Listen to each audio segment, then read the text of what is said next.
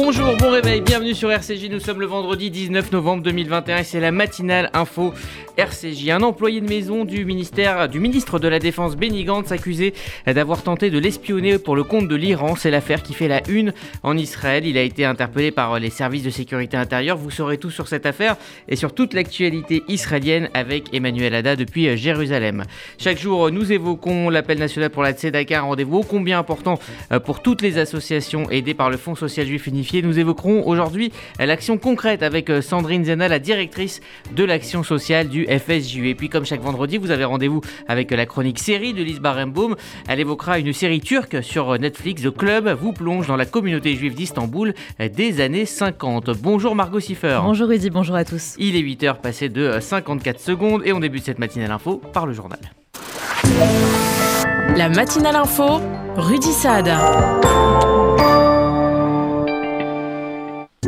Emmanuel Macron exclut un confinement des personnes non vaccinées. Il n'est pas nécessaire d'après le chef de l'État qui a accordé un entretien au journal La Voix du Nord. Il estime que les pays qui confinent les non vaccinés sont ceux qui n'ont pas mis en place un pass sanitaire.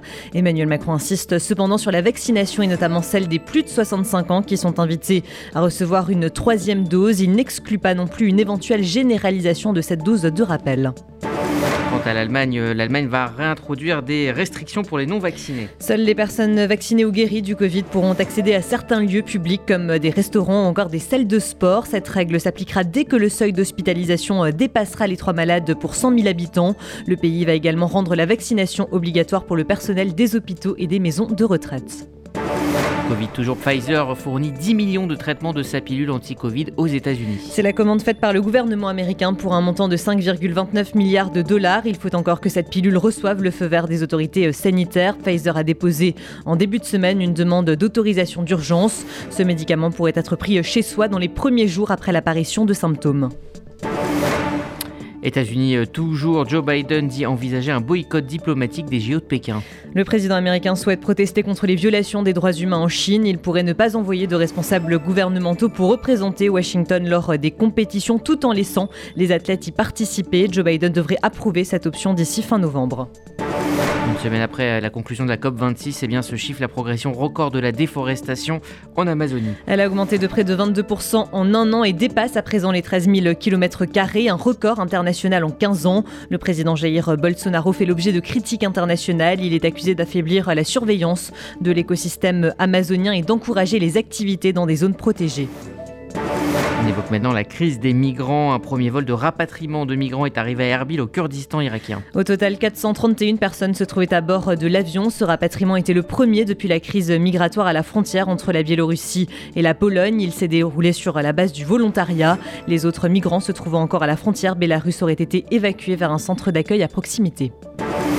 En Israël, Tzal va consacrer un budget d'un milliard de shekels aux exercices de préparation à une guerre contre le Hezbollah. Cette augmentation du budget devrait permettre de réaliser une vingtaine d'exercices en 2022 contre 13 en 2021 et seulement 3 en 2020. Ces entraînements simuleront un conflit au Liban et en Syrie avec le Hezbollah. Son armée possède plus de 100 000 roquettes et missiles de différentes portées, mais aussi une quantité significative de missiles à guidage de précision. La Roumanie adopte une loi qui rend l'enseignement de la Shoah obligatoire. Les cours débuteront à partir de 2023. Leur contenu sera décidé par le ministère de l'Éducation en collaboration avec l'Institut Elie Wiesel pour l'étude de la Shoah en Roumanie. Cette initiative vise à lutter chez les jeunes contre l'intolérance et l'extrémisme. 27 incidents antisémites ont été signalés aux autorités roumaines en 2020 parle maintenant de la pêche post-Brexit. La ministre des Outre-mer annonce un plan de sortie de flotte pour les bateaux sans licence. Cela permettrait d'indemniser les navires français qui n'obtiendraient pas une fine de licence de pêche post-Brexit pour accéder aux eaux britanniques. Une enveloppe de 40 à 60 millions d'euros pourrait être mise sur la table. Le Royaume-Uni a accordé à ce jour près de 220 licences définitives. La France en réclame encore près de 150. L'Assemblée nationale donne un premier feu vert au projet de loi de réparation des harkis. Le texte a été voté par 46 voix contre une. Il s'agit de demander pardon et de tenter de réparer les préjudices subis par les harkis et leurs familles. Emmanuel Macron leur avait déjà présenté ses excuses pour leur abandon par la France il y a près de 60 ans. Le projet de loi est désormais attendu au Sénat. Après plusieurs jours de débat, c'est hier que s'est clôturé le 103e congrès des maires avec un discours d'Emmanuel Macron, une prise de parole du chef de l'État offensive et il y a quelques mois du premier tour de la présidentielle, Églantine Delalleux était sur place pour RCJ. Y a-t-il eu réconciliation entre les maires et Emmanuel Macron Durant une heure, le président a défendu son bilan devant un parterre d'élus locaux plutôt réceptifs à ses propos. Un changement d'ambiance par rapport aux précédentes tensions entre l'exécutif et les maires qui ont marqué le quinquennat macroniste. Il se peut qu'il y ait eu des malentendus au début, des préjugés, a-t-il lancé, provoquant les rires de la salle. Le chef de l'État a ensuite eu la petite phrase qui a fait réagir. J'assume ne pas avoir été maire. C'est ainsi, je ne suis d'ailleurs pas le seul président de la Ve République à ne pas avoir été maire. J'ai compris qu'on en aurait beaucoup le général de Gaulle ces derniers temps, ce peut qu'il ait eu le même défaut. Une phrase en réponse aux critiques du nouveau président de l'AMF, David Lisnard, mais aussi d'André Léniel, le vice-président, qui lui ont reproché l'extrême centralisation de ses décisions. Un discours du chef de l'État mêlant donc défense de son bilan, punchline et tentative de réconciliation entre l'État et les élus locaux, avec toujours en toile de fond la future élection présidentielle.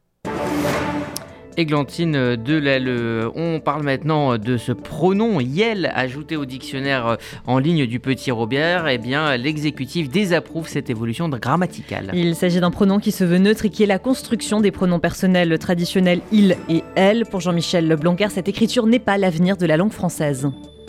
Le point médian, euh, les choses qui euh, euh, sont en quelque sorte des, des modifications inopinées de la langue française, ça n'est bon à aucun titre, y compris pour le sujet essentiel euh, de mon point de vue, qui est l'apprentissage des savoirs fondamentaux de la part de nos élèves. La langue française, euh, euh, nous devons la transmettre avec beaucoup de réussite aux enfants quand ils sont petits. Elle est suffisamment complexe comme ça, on n'a pas besoin d'en rajouter. Le point de vue du ministre de l'Éducation nationale qui s'était déjà opposé à l'écriture inclusive est partagé par Brigitte Macron. L'ancienne professeure de français estime qu'il y a deux pronoms dans la langue française. Et puis information importante pour euh, terminer, on connaît euh, les noms des deux bébés pandas du zoo de Beauval. Oui, c'est le public français qui a pour la première fois décidé euh, des prénoms. Ils ont opté pour Yuan Doudou et Huan Lili. Les deux jumelles pandas sont nés en août dernier. Leurs prénoms sont traditionnellement des prénoms chinois choisis par la première dame de Chine. Merci Margot Siffer. Vous écoutez la matinale info RCJ. Il est 8h07. Dans un instant, on ira à Jérusalem retrouver Emmanuel Ada. On évoquera notamment avec elle les remerciements adressés par Naftali Bennett au président turc Erdogan après la libération des deux touristes israéliens. Retrouvons-nous pour la grande soirée de la solidarité de l'appel national pour la Tzedaka le lundi 13 décembre à 20h au Palais des Congrès avec comme invité d'honneur Danny Briand et son album de duo autour de Charles Aznavour et de très nombreux artistes dont Michel Drucker, Benabar, Gérard Lenormand, Enrico Macias, Laura Main, Daniel Lévy, Micha Aznavour. Réservez très vite sur tzedaka.fju.org et au 0892 050 040 Rendez-vous le 13 décembre au Palais des Congrès. Vous faites votre alia Depuis 30 ans, Sonigo Déménagement Groupe Fidi s'occupe de tout. Expédition en groupage maritime et conteneurs personnalisés. Assurance tout risque, véhicules, solutions de stockage pour courte et longue durée en nos dépôts ultra sécurisés. Sonigo Déménagement, agent en douane certifié Fidi et reconnu par les autorités, facilitera toutes vos démarches. Sonigo Déménagement Groupe Fidi au 01 76 54 92 92 01 76 54 92 92 ou sur le www Vous êtes une famille avec des enfants scolarisés. Alors écoutez bien et notez dans un instant ce numéro de téléphone. Il va tout changer dans votre futur Alia. Avec l'Alia de groupe, les familles bénéficient d'un accompagnement sur deux ans, une Alia VIP, des aides financières, un soutien administratif pour vous et scolaire pour vos enfants, un accueil incomparable une fois en Israël. Vérifiez votre éligibilité au programme Alia de groupe au 01 86 96 93 51 01 86 96 93 51. Réservé aux familles avec enfants scolarisés. Bonjour, je suis Anne Sinclair et je suis très heureuse d'être cette année la marraine de cette grande campagne du FSJU, la Tzedaka. La Tzedaka est une campagne universelle que je suis très fière de soutenir, alors continuons d'écrire ensemble la solidarité. Donnez sur tzedaka.fr. Le scénario à tout d'un film à suspense, mais il est pourtant réel. Bonjour Emmanuel Ada. Bonjour Rudy, bonjour à tous les auditeurs. Alors, euh, les regards du Shin Bet se sont donc tournés vers Omri Goren. Il est employé de maison chez le ministre de la Défense Benny Gantz et l'homme est accusé d'espionnage. En effet, Rudy, un homme de ménage a-t-il espionné le ministre de la Défense? C'est la grande question que les Israéliens euh, se posent. Donc, Amir Goren est employé euh, de ménage au domicile du ministre de la Défense et il a été euh, arrêté pour espionnage pour le compte de l'Iran au début du mois de novembre. Le Shin Bet a donc confirmé cette arrestation. L'espion est originaire de la ville de Lod et il avait contacté sur la plateforme Telegram un groupe iranien de hackers les Back Shadow, en leur proposant des infos sur la résidence du ministre de la Défense ainsi que l'accès à son ordinateur privé contre une grosse somme d'argent. Et pour les hameçonner, comme on dit, il leur avait envoyé des photos de la maison euh, du ministre de la Défense ainsi que des photos de documents personnels. Un acte d'accusation contre Amir Goren a donc été déposé, l'inculpant d'espionnage, un crime passible d'une peine de 10 à 15 ans de prison. Et le Shin Bet a annoncé qu'il allait surveiller de plus près les employés de maison des ministres du gouvernement, car l'ennemi peut être partout. On évoque euh, maintenant donc les suites de la libération des deux touristes israéliens arrivés euh, hier matin en Israël. Ils avaient été incarcérés en Turquie pour une simple photo et puis donc libérés. Absolument, l'information a fait la une de tous les journaux euh, hier matin. Après avoir passé huit jours dans les prisons turques, le couple Wuknin a été libéré et rapatrié dans le plus grand secret. Arrivé très tôt euh, hier matin dans un avion privé, la famille avait été courant des négociations avait tenu le secret face à la presse. Le couple avait donc été arrêté à Istanbul pour avoir photographié la résidence de Erdogan. Pris pour des espions, ils avaient été arrêtés sur le champ. Leur arrivée en Israël s'est faite sans fanfaronnade, mais le président Yitzhak Herzog, qui a été très actif durant les négociations, a tenu à s'entretenir avec son homologue turc pour le remercier d'avoir agi personnellement pour faire libérer le couple de chauffeurs d'autobus.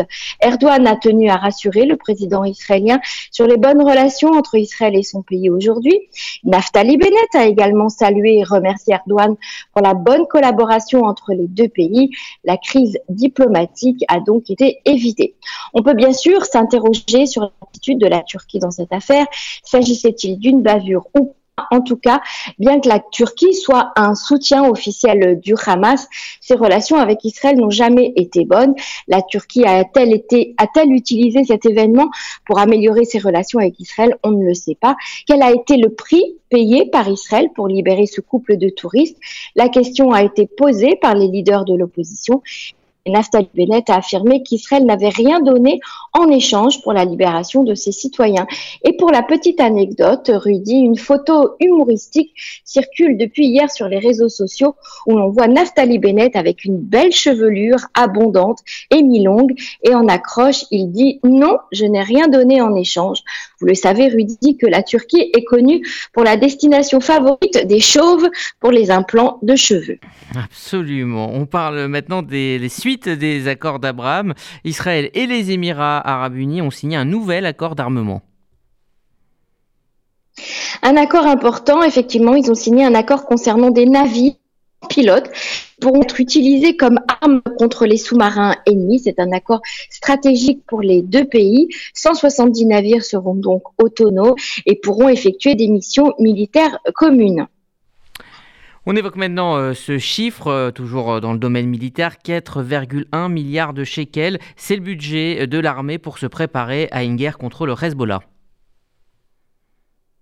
En effet, on en a déjà parlé euh, euh, sur votre antenne euh, il y a pas longtemps. L'armée israélienne va investir donc cette somme très importante dans des exercices d'entraînement au combat et des exercices pour les unités de réserve en 2022, hein, donc très prochainement, dans le cadre d'une préparation à une guerre éventuelle contre le Hezbollah et les milices pro-iraniennes au Liban et en Syrie. Pour rappel, le Hezbollah possède plus de 100 000 roquettes et missiles de différentes portées, ainsi qu'une quantité significative de missiles à guidage de précision qui menacent en permanence Israël. Donc c'est une bonne nouvelle que le budget ait pu enfin être voté parce que euh, cette somme va pouvoir être investie euh, dans les entraînements de l'armée. Et puis on termine avec euh, cette nouvelle qui ne va pas forcément ravir celles et ceux qui vont se rendre en Israël en tant que touristes. Eh bien, le shekel n'a jamais été aussi fort depuis 25 ans. Absolument, elle a dépassé l'euro et le dollar. L'euro euh, s'échange aujourd'hui à 3,51 après être descendu il y a deux jours à 3,48. La montée du shekel s'explique par la vitalité de l'économie euh, israélienne et des investissements étrangers. Et si en Israël, les citoyens profitent des opportunités de cette réévaluation de la monnaie nationale pour faire par exemple des achats en ou pour voyager à moindre coût, cette forte appréciation du shekel ne présente pas que des avantages. Elle fragilise l'économie israélienne déjà très affectée par la crise sanitaire. Elle pénalise notamment les entreprises exportatrices en diminuant leur compétitivité, ainsi que le secteur du high-tech où la plupart des contrats sont conclus en dollars. Le secteur du tourisme est le plus impacté en raison de l'augmentation du coût des voyages en Israël et ce juste au moment où le pays rouvre ses frontières aux étrangers euh, vaccinés. Et puis cela ne favorise pas non plus le marché de l'immobilier avec euh, des prix annoncés qui sont terriblement élevés. Et puis c'est ce qui est triste et très très euh, préoccupant pour nous. Les retraités francophones voient leur, voient leur pouvoir d'achat diminuer fortement. Voilà, et pour finir sur un souvenir important, Rudy, pour un souvenir important pour Israël et pour tout le peuple juif, il y a 44 ans, jour pour jour, le 19 novembre 1977, Anwar el-Sadat arrivé en Israël, deux grands hommes courageux se rencontraient pour la première fois, Anwar el-Sadat et Menachem Begin. Merci Emmanuel Haddad d'avoir rappelé effectivement cet anniversaire important. Merci à vous et rendez-vous vendredi euh, prochain. Vous écoutez la matinale info RCJ. Il est 8h16. Euh, Dans un instant, on évoquera la campagne de la Tzedaka qui, vous le savez, a débuté euh, le week-end dernier. Nous évoquerons l'action concrète de la Tzedaka avec la directrice de l'action sociale, Sandrine Zena. RCJ. Il y a des salles de bain qui font vraiment rêver. Bain et déco. Il y a des cuisines où l'on se prendrait volontiers pour un chef étoilé. Bain et déco. Et si c'était le moment de changer Nos architectes et artisans qualifiés Bain et déco conçoivent et réalisent votre projet de A à Z. Des produits avant-gardistes, des marques prestigieuses et un vrai savoir-faire. Pour une seule ambition, l'exception. Bain et déco, deux showrooms de plus de 500 mètres carrés à Paris 11e et Boulogne-Billancourt. Et venez découvrir notre nouveau showroom, 212 boulevard Saint-Germain, Paris 7e. Bain et Regardez votre fenêtre. Vous ne voyez rien? Là, vous avez vu tous ces euros qui passent à travers? Ne laissez plus s'envoler votre argent. Avec la maison de la fenêtre, changez pour des fenêtres qui vous isolent efficacement du froid et du bruit. En ce moment, la maison de la fenêtre vous offre 20% de réduction sur votre devis. La maison de la fenêtre, un geste pour la planète, un vrai plus pour votre confort. Appelez vite au 01 42 11 0303. 01 42 11 0303. Certifié Calibat et RGE.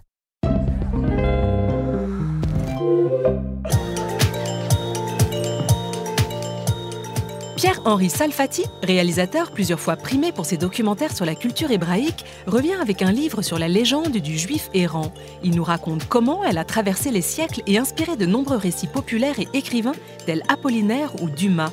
Un livre Arte Édition en librairie le 3 novembre.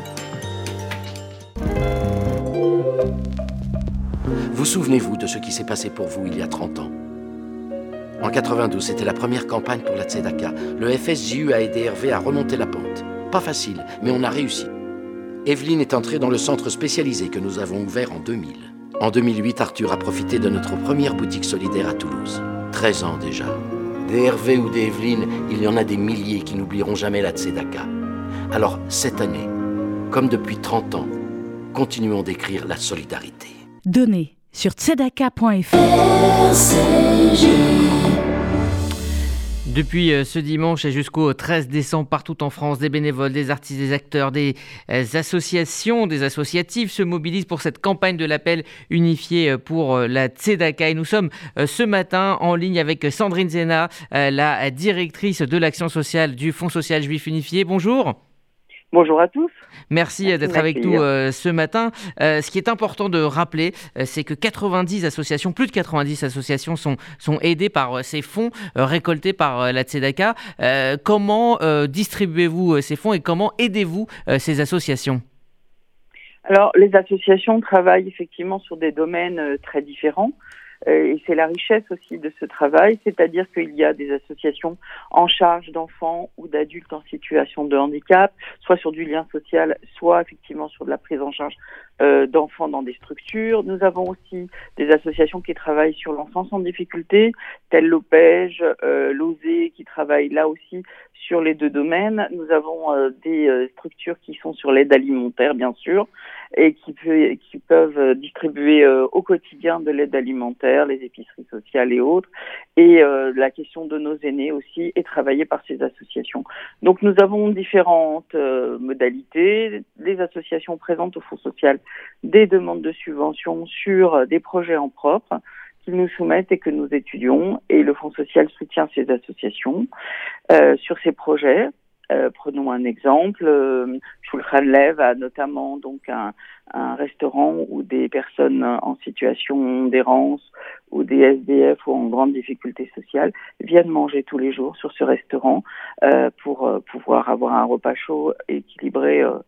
et donc le Fonds social finance cette action euh, tous les ans pour euh, permettre euh, de recevoir ce public fragilisé et assurer ce temps-là. Et puis, le Fonds social a des, projets en propre, tels des fonds d'urgence, des bourses diverses et variées.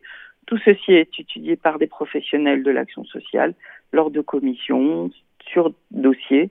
Et donc l'argent est tout à fait tracé et donné à des personnes qui ont réellement besoin. Alors il y a des actions aussi euh, plus euh, directes, on en a beaucoup parlé, on va beaucoup en parler, euh, ces épiceries solidaires qui se développent. Oui, alors les épiceries solidaires, c'est le projet ambitieux que souhaite soutenir le Fonds social sur tout le territoire français. Nous avons déjà mis en place avec une association qui s'appelle Leftover des épiceries sociales. Ça permet notamment à des personnes qui traversent des difficultés momentanées, nous l'espérons, mais nous savons qu'aujourd'hui la situation s'est notamment aggravée, on l'entend à peu près partout sur le territoire national. Bien sûr, la communauté n'est évidemment pas épargnée, les pertes d'emploi, les difficultés des étudiants, tout ça sont des choses qui nous touchent aussi. Et donc le Fonds social s'est dit qu'il fallait développer ce projet d'épicerie sociale, Lyon, Marseille, Toulouse, Nice, tout ça euh, donc euh, va être soutenu pour permettre à des gens d'aller faire des courses comme tout un chacun, de rester dans sa dignité, de pouvoir faire des courses et au lieu d'acheter son paquet de gâteaux à 1 euro, eh bien il ne le payera que 20 centimes.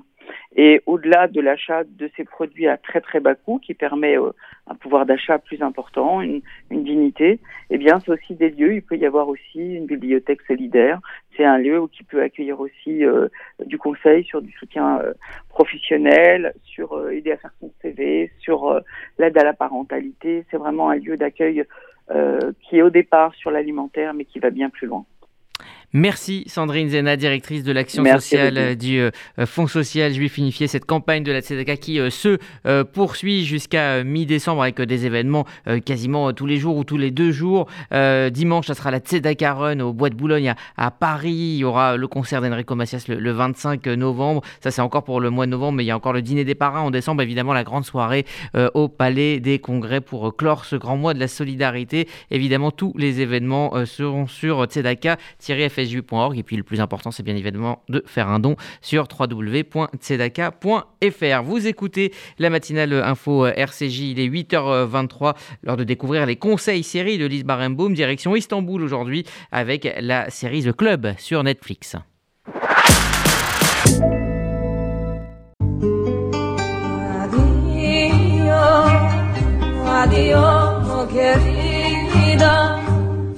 Une fois n'est pas coutume, cette semaine, nous parlons d'une série turque. Intitulée The Club ou Kulup en version originale, cette mini-série de 6 épisodes est disponible sur Netflix. Et je préfère vous le dire tout de suite, c'est un coup de cœur pour moi, car elle parle de mes racines, si rarement visibles dans les fictions audiovisuelles.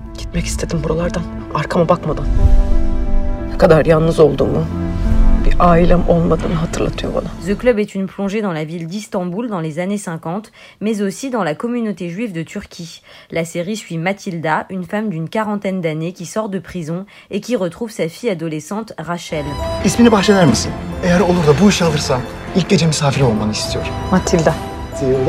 Les relations entre la mère et la fille ne sont bien sûr pas au beau fixe. Mathilda, qui s'apprêtait à quitter la Turquie pour émigrer en Israël, décide de rester à Istanbul pour vivre avec Rachel. Et pour subvenir à leurs besoins, Mathilda devient blanchisseuse dans un théâtre de music hall. Au sein du théâtre, il y a monsieur Tchelebi qui mène la vie dure à ses employés, mais aussi le mystérieux propriétaire Orhan Bey et l'artiste visionnaire Selim Songour. Les relations entre Turcs, Juifs et musulmans tiennent évidemment une place centrale dans la dramaturgie. So you and I are kindred spirits. You will not see that man again. What are you going to do? Lock me up? La série est une reconstitution historique méticuleuse de l'Istanbul cosmopolite des années 50. The Club se déroule principalement dans le quartier de Galata, qui abritait la communauté juive à l'époque, dans ce qui s'appelait la Juderia. Tout au long des épisodes, vous entendrez parler ladino, le dialecte des juifs turcs importés d'Espagne après l'expulsion de 1492, un mélange de castillan médiéval, d'hébreu et d'autres langues comme le turc, l'arabe et le grec. La série a d'ailleurs été saluée pour son exactitude par la communauté juive qui comptait 45 000 âmes dans les années 50 et 15 000 aujourd'hui. I'll only disappoint you. Then do that with your blood, sweat and tears on that stage. But we must always carry on dreaming. The Club mentionne notamment le Varlik Vergizi, un impôt sur les biens instauré en 1942 et qui touchait principalement les non-musulmans. Cette taxe discriminatoire visait officiellement à renflouer les caisses de l'État dans le cas où la Turquie entrerait en guerre. Mais en réalité, cet impôt avait pour objectif de prendre aux étrangers non-musulmans pour donner aux Turcs musulmans. Ceux qui ne s'en acquittaient pas pouvaient être envoyés en Anatolie pour travailler. Cet impôt a finalement disparu en 1944. The struggle between East and West. How we make love or how we change each other. Like our home. Like Turkey, I suppose. Produite par Netflix et réalisée par Zeneb Gunaitan et Cheren Yuche, cette série aura une seconde saison de 4 épisodes qui devrait être accessible sur la plateforme très prochainement. La chronique série de Lise Barimbaud, CJ, il est 8h26. Voici la météo de Sylvie. Bonjour à tous. À Paris, il faudra faire avec les brumes et les brouillards matinaux. Le ciel sera très nuageux dans l'après-midi et les températures ne dépasseront pas 9 degrés. À Bordeaux, du temps froid ce matin, 3 degrés maximum avec des visibilités réduites et ensoleillé cet après-midi avec 13 degrés. Et à Tel Aviv, l'atmosphère sera instable, de nombreux nuages, quelques éclaircies mais aussi des averses faibles. Côté température, 20 degrés maximum. Bon Shabbat à tous nos auditeurs. Merci Sylvie, c'est la fin de cette matinale info RCJ. Vous le savez, RCJ continue sur les applis pour la FM rendez-vous à 11h avec les rendez-vous du vendredi d'essentiel. Ravruta, la pensée juive avec le rabbin Olivier, euh, le grand rabbin Olivier Kaufmann à 11h. 11h30 l'émission culinaire d'Annabelle chaque messe et puis évidemment à midi Paul Amar en toute liberté, une émission euh, consacrée à la nouvelle précarité avec de très nombreux invités. Euh, très bonne journée sur RCJ.